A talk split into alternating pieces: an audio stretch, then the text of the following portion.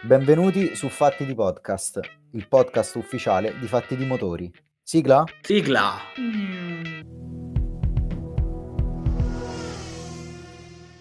Bentrovati su Fatti di Podcast, l'unico podcast che esce solo quando avete perso le speranze. Come al solito weekend ingolfato Stefano, Formula 1 e MotoGP nello stesso weekend è una cosa incredibile. Sembra quasi che è più facile mettere d'accordo me e te piuttosto che Dorna e Liberty Media. Vabbè dai, la Formula 1 ha corso la sera, quindi non ci possiamo lamentare. ok. Ad ogni modo, è arrivato il momento del verdetto in MotoGP. Quartararo si laurea campione del mondo con due gare di anticipo. Considerazioni generali sul pilota e sulla sua stagione. E il titolo, secondo te, è meritato? Allora sì, direi di sì. Quartararo è stato il, di fatto il pilota più consistente della stagione e l'epilogo quindi a mio avviso è quello giusto. Eh, sarebbe stato bello ovviamente godersi le ultime due gare con il mondiale ancora aperto, con Pecco lì a mozzicare, però non si può avere tutto dalla vita. Eh, ad ogni modo comunque sono contento per lui perché ha dimostrato grande maturità ed è cresciuto tantissimo quest'anno, l'abbiamo detto e ridetto, eh, in termini di solidità sembra un altro pilota rispetto al 2020 ed è proprio questa solidità ad avergli permesso poi di vincere il mondiale perché eh, non sempre è stato il più veloce della combriccola, anzi abbiamo, hanno vinto tanti piloti diversi anche quest'anno le gare. Eh, e lui quando non era veloce comunque faceva i podi, quindi eh, lo sappiamo, lo, cioè que- sono queste le caratteristiche che poi ti portano a vincere un titolo. Eh, comunque, ci ho detto, parliamo di un pilota capace di vincere il mondiale al suo terzo anno in MotoGP e dopo una carriera che non è che avesse regalato grandi sussulti, cioè arriva in Moto 3 come grande fenomeno, ma non, poi non, non, raccoglie tanto. Facciamo due conti tanto per mettere nero su bianco, se no sembra che Charlo al vento. E in due anni in Moto 3 raccoglie due podi e basta. In due anni in Moto 2 raccoglie due podi, di cui una vittoria con la speed up peraltro, grande vittoria, proprio tira fuori così il coniglio dal cilindro. Me la ricordo quella vittoria di Quartararo, incredibile ma vero. Io pure me la ricordo bene. E poi arriva in MotoGP e fa 7 podi all'anno d'esordio. 3 vittorie nel 2020, che è il secondo anno, e 5 vittorie più il titolo mondiale nel 2021 per un totale di 10 podi nell'anno in corso. E, man- e mancano ancora due gare. Quindi devo dire in MotoGP ha fatto già un click incredibile in termini di risultati. Poi tra il 2020 e il 2021 ha fatto anche un altro step in termini di, men- di, mentalità di maturità. Quindi io ammetto che quando è arrivato in top class non gli davo una lira. Invece Fabione ha smentito sia me che tutti quei cialtroni che, che parlavano male come me. Quindi la filippica è conclusa la messa è finita andate in pace anche secondo me il titolo è stato ampiamente meritato, insomma come hai detto durante il corso della stagione si vedeva che aveva tutta un'altra ment- mentalità. E poi soprattutto dopo un 2020 da favorito in cui ha perso è stato in grado di riprendersi. Un altro invece però che quest'anno ha dimostrato un click importante è stato Bagnaia che, nelle, diciamo che nella seconda parte di stagione è stato praticamente uno dei piloti più dominanti il punto è che si è steso di nuovo come un salame in un momento importante. Pecco ci poteva regalare due gare al Cardio Palma, invece Fabio festeggia. Pensi sia ancora troppo acerbo il nostro Pecco e la sua stagione come la valuti? Allora ti rispondo subito, ma prima di risponderti ti giro la domanda a te perché c'è un privato e c'è un pubblico, no? Noi ci diciamo delle cose in privato. Te che ne pensi di Pecco invece? Allora, Pecco è proprio uno di quei piloti che io tifo ma odio. Perché, poi io sempre in controsenso, no? Lo tifo perché comunque ha una faccia pulita e mi sembra anche avere una aggressività nel provare a vincere che è unica nel suo genere. Cioè Pecco quando ha vinto ha dominato e le volte in cui si è steso dominava quindi forse tante volte gli manca quel calcolo che ha fatto vincere il mondiale a Quartararo. Va bene, va bene, te la sei cavata. Ti dico quello che penso io. Secondo me ha fatto una grandissima stagione, ma non solo secondo me, secondo anche la classifica. E, e se gli dovessi dare un voto gli darei 8. Mm, ti spiego perché. Eh, perché comunque effettivamente qualche errorino l'ha fatto però Pecco nel 2020, l'anno scorso, ha fatto 47 punti e, e ha chiuso il mondiale sedicesimo. Però era su una Pramac, attenzione. Sì, era su una Pramac, ma tecnicamente non è che cambia così tanto. Aveva comunque una moto semi-ufficiale, per così dire. Pramac è un team molto seguito da Ducati e lui aveva una moto più o meno al pari delle ufficiali.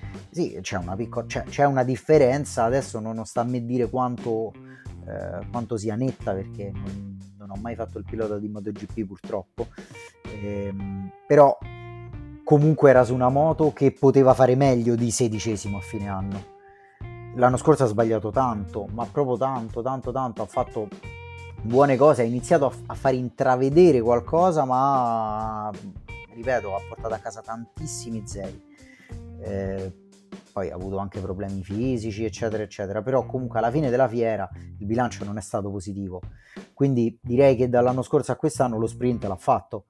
Ha saputo cogliere la sfida del team ufficiale, perché il team ufficiale sì è uno step in più in termini tecnici, però è pure è pure più, più pressione, più, eh, insomma, più, più, peso sulle spalle. Quindi lui ha avuto, secondo me, le palle di affrontare questa sfida con personalità ed è cresciuto tantissimo. Eh, a inizio stagione era veloce, l'abbiamo commentato spesso e faceva, ha fatto diversi podi, però sembrava proprio mancargli quel guizzo per la vittoria. Infatti, tu dicevi che era il nuovo Dovizioso, via, ti, ti, ti sputtano così. Eh, e io ti dicevo è vero, capito? quella è la cosa. Certo, perché i salami sono sempre due, no? Eh, esatto, due cialtroni perché passo passo è arrivato a fare le vittorie e ne ha fatte due di fila e quattro pole position di fila.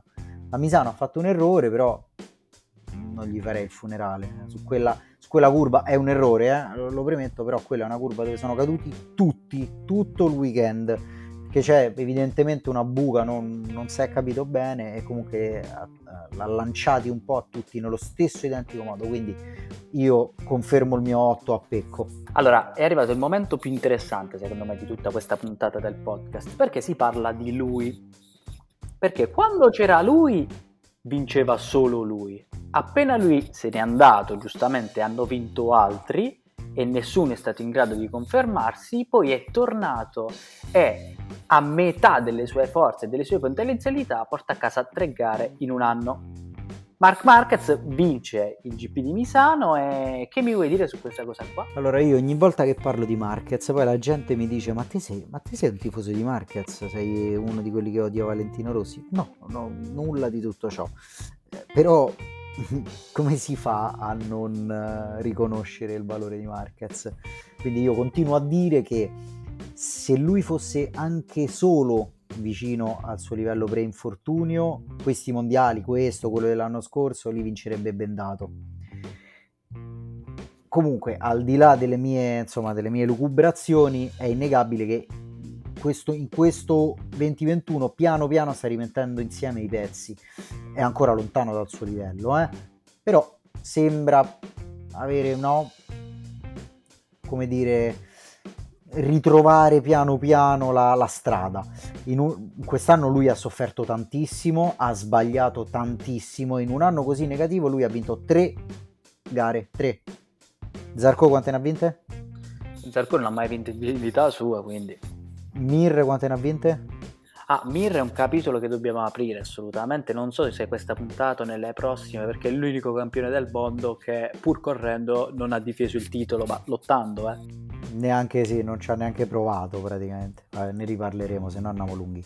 E quindi ti dico, io con grande cinismo e probabilmente anche influenzato dalla stima sportiva che nutro per Marquez, che è sconfinata ti dico che il suo infortunio è stato una manna per la MotoGP, è una manna per lo spettacolo, perché lui era talmente superiore che l'avrebbe ammazzati questi campionati come ha ammazzato quelli precedenti. E la sua caccia alla condizione migliore è un po' una storia nella storia che rende la trama più, più frizzante. Quindi eh, ti dico che se fosse stato a, regi- a pieno regime si sarebbe come al solito mangiato tu- e digerito tutti gli avversari e nella situazione in cui è, ripeto, ha vinto tre gare, ieri l'ha vinta su una de- una, scusa, una pista che gira a destra e mostra il bicipite destro sul, sul rettilineo, quindi sembra, sembra sulla strada giusta. Speriamo che non trovi la condizione troppo in fretta perché se no, se no ritornerà a fare il bello e il cattivo tempo e a noi un po' di spettacolo ci sta facendo godere.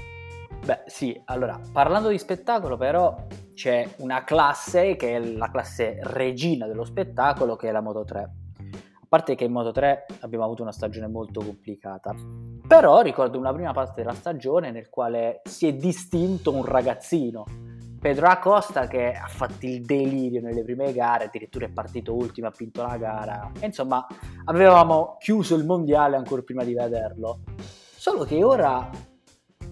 Avevamo fatto il funerale al mondiale. Avevamo fatto il funerale al mondiale. Solo che ora un certo Dennis Foggia vince la gara e apre, riapre il mondiale. Come finirà questo mondiale? E come al solito, abbiamo alzato i manifesti troppo presto secondo te? Allora, eh, no, ci poteva stare, ci poteva stare di, di, considerare il mondiale chiuso perché Acosta lo stava ammazzando. Eh, però la Moto 3 è così, non è la prima volta che succede questa cosa, che c'è un ragazzo, un giovane che fa un exploit incredibile nella prima parte di stagione e poi nella seconda gli viene un po' il braccino. Era già successo, ma è successo tante volte, eh, mi pare se non sbaglio, con Danny Kent, poi era risuccesso forse con Binder eh, e in minor misura anche con Mir.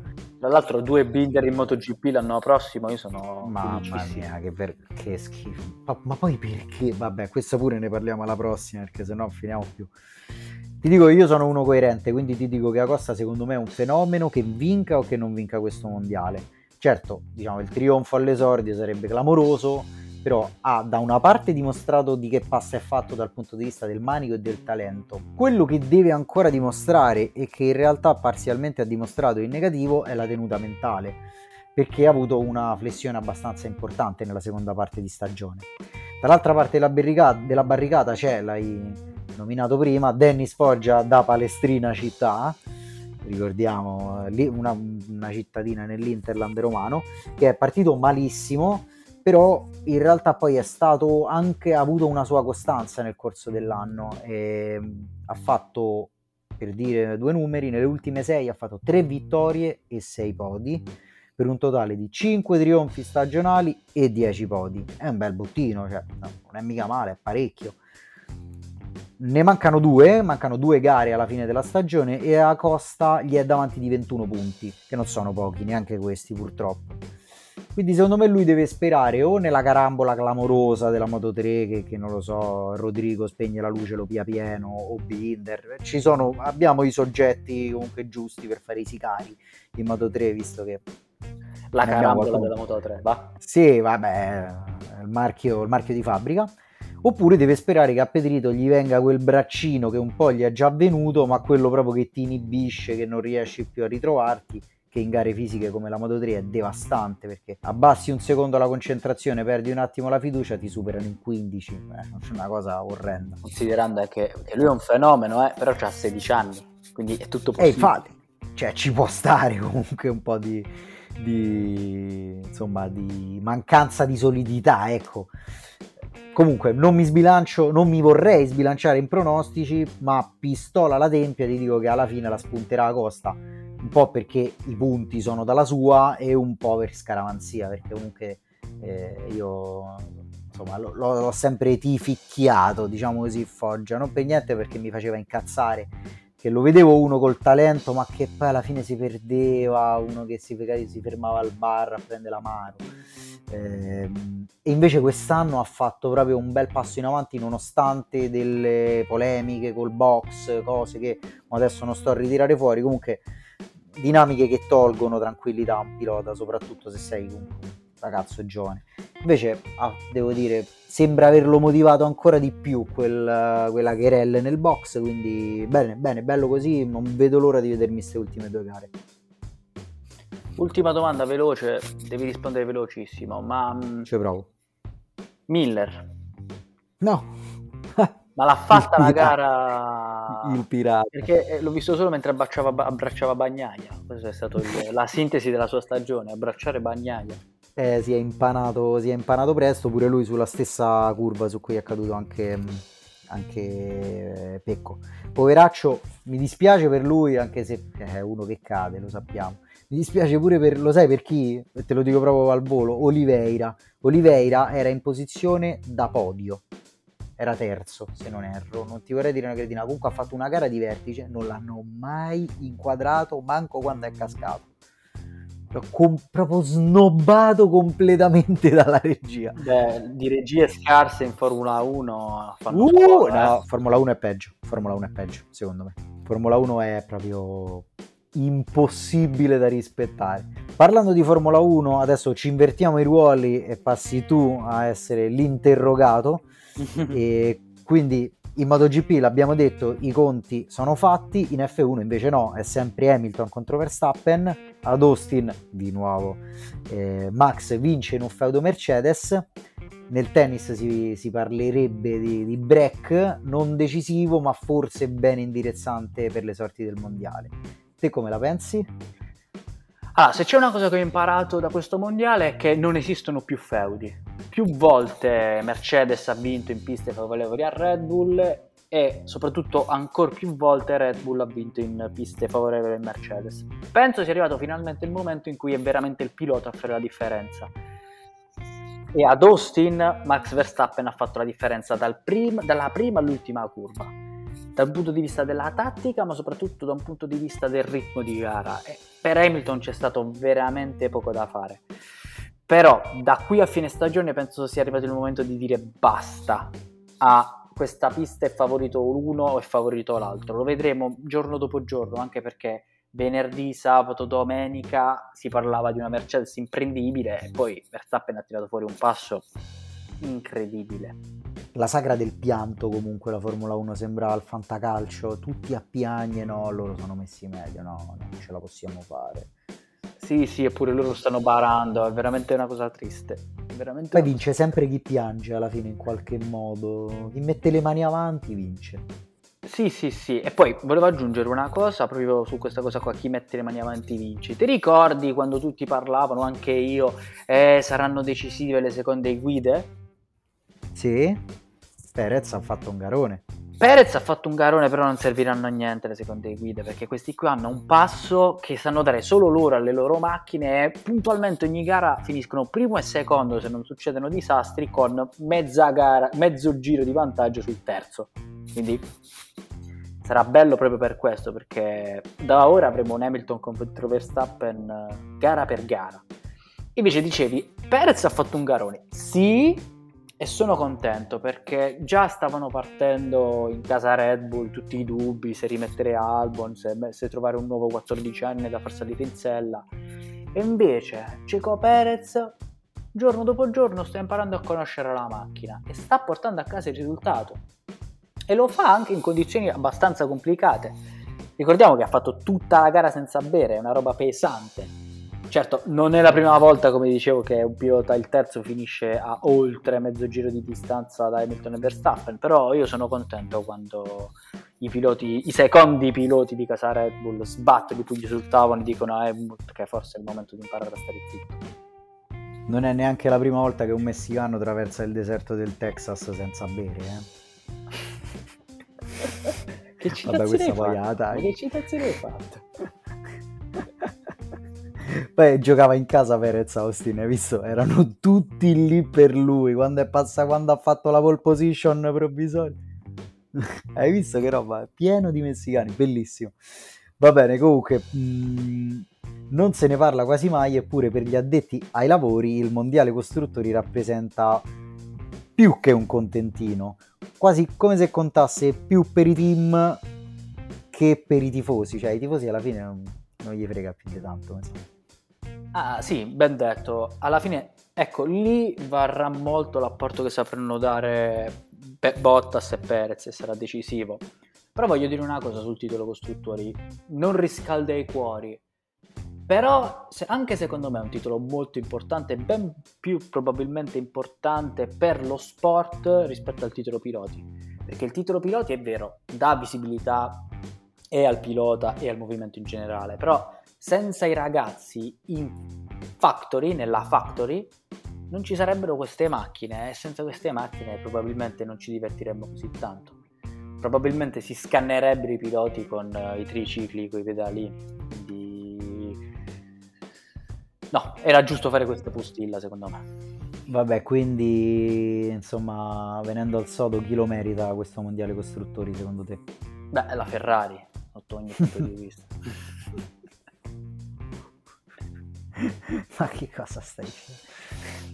Dai, io, allora, Leclerc e Sainz, hai visto che gara hanno fatto? Cioè, la SF21 sembrava una, gara, una macchina in grado di finire la gara in maniera decente e lo ha fatto. Vabbè, dai, io ti lascio ormai ti lascio parlare al netto del fatto che la, la Ferrari è cresciuta tantissimo e la, eh, la scuderia leggevo che è cresciuta di più dal, dall'anno scorso in termini di punti, però è vero pure che l'anno scorso faceva così schifo che insomma è facile fissare standard bassi e dire visto? Eh?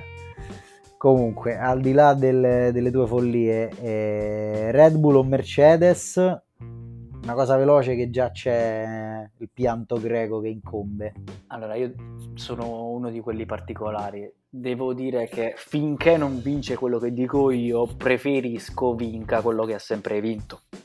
Detto questo, alla fine della fiera che vinca Mercedes o Red Bull, vedremo sempre austriaci e inglesi brindare, quindi va bene, va bene, va bene tutto, non il massimo per me.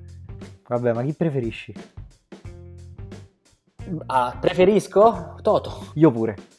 A me, mi, mi, vergogno di dirlo, ma sto tifando apertamente Hamilton e, e Toto. Anch'io, non pensavo di arrivare a questo livello, però Senti, a me ha dato molto fastidio tutta la, la manfrina del, di, di, della Red Bull che appena Mercedes ha un decimo di più cominciano a fare, eh, mamma, lo vedi che loro barrano? È una cosa che per me è veramente... Horner.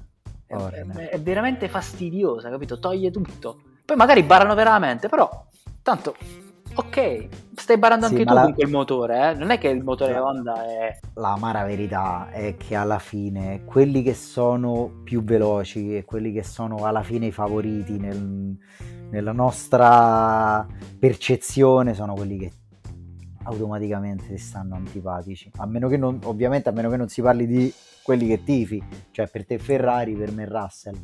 E... Quindi alla fine è, que- cioè, alla- è-, è questa, è la verità è questa, che si tifa sempre per, per, il più debole in qualche modo, anche nella corsa mondiale. Ed è incredibile il fatto che abbiamo la percezione che tra i due Hamilton sia il più debole, tra i due Toto sia il più debole, quelli che hanno spadroneggiato per anni, conquistato buona parte dell'Europa, mangiato bambini. Toto non mangia i bambini. Toto, Toto combatte quelli che mangiano eh, i bambini. Vabbè. Sipario perché io sento da lontano riecheggiare, questo è l'angolo del pianto greco. Sigla.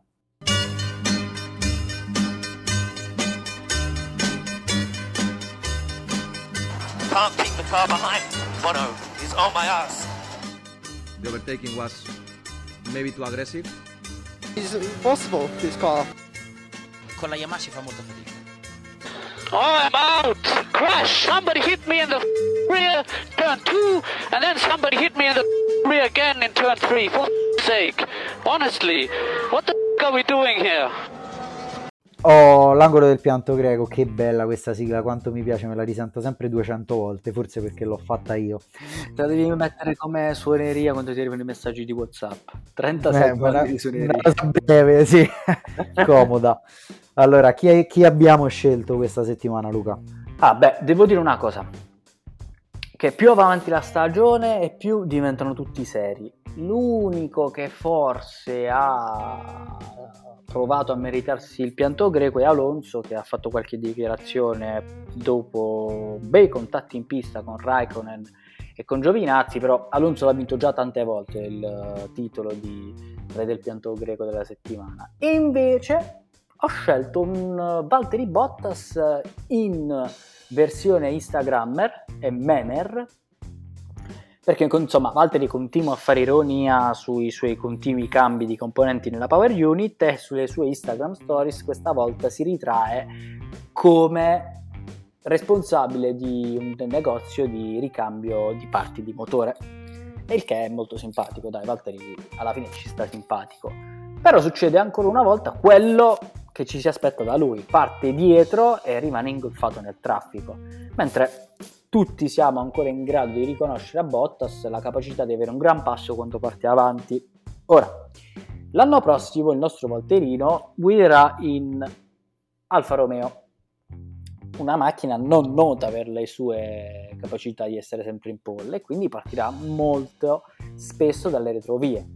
Continuerà Bottas secondo te a fare ironia su se stesso a quel punto? Non lo vedo bene nel gruppone comunque. Farà un disastro. Si sposterà, si sposterà come poi abituato mm, a fare. Soffre, soffre proprio tanto la, la bagarre. Eh, che poi è un pilota veloce, a me è anche eh, simpatico, quindi non, non voglio sparare sui morti. Eh, questa è un po' forzata, alla fine gli voglio bene, però se è meritato, dai. Ci sta, ci sta. Va bene, allora buttiamoci a capofitto sulla prossima rubrica. Questo è lo splendido e il disgraziato. Sigla. Dai, dai, dai, dai, veloci, veloci, veloci, che prima finiamo, prima inizia la prossima gara e non sto più nella pelle. Bah, Dio. Forse per la Formula 1, per la MotoGP, ormai il dato è tratto. È finita purtroppo. Partiamo dai disgraziati. Hai scelto ne hai scelti due, tu hai scelto i disgraziati e io ho scelto gli splendidi, quindi parti te. Allora, i disgraziati, i disgraziatelli miei sono Kimi, che io veramente ancora non mi capacito di come non potrò vederlo l'anno prossimo, che butta al vento un decimo posto che si era guadagnato, stava avendo un bel passo, vero, stava arrivando Vettel, però un testacoda che butta all'aria tanto lavoro, e l'altro è Ricciardo, che continua ancora a zoppicare. Certo, lui ha in bacheca la vittoria di Monza quest'anno, però finire a 20-30 secondi da Leclerc in una pista che doveva favorire, McLaren è una bella botta. Mm, lo vedo un po' in difficoltà, sinceramente. Quindi Kiwi a malincuore e Ricciardo con un po' di lucidità, i disgraziati di questa settimana. Gli splendidi, io ne avevo scelti due e mh, a dispetto della mia introduzione mi accorgo adesso che ne hai messi anche tu due sulla Formula 1. Vedi, questo è come non preparare un podcast, cioè non prepararlo affatto.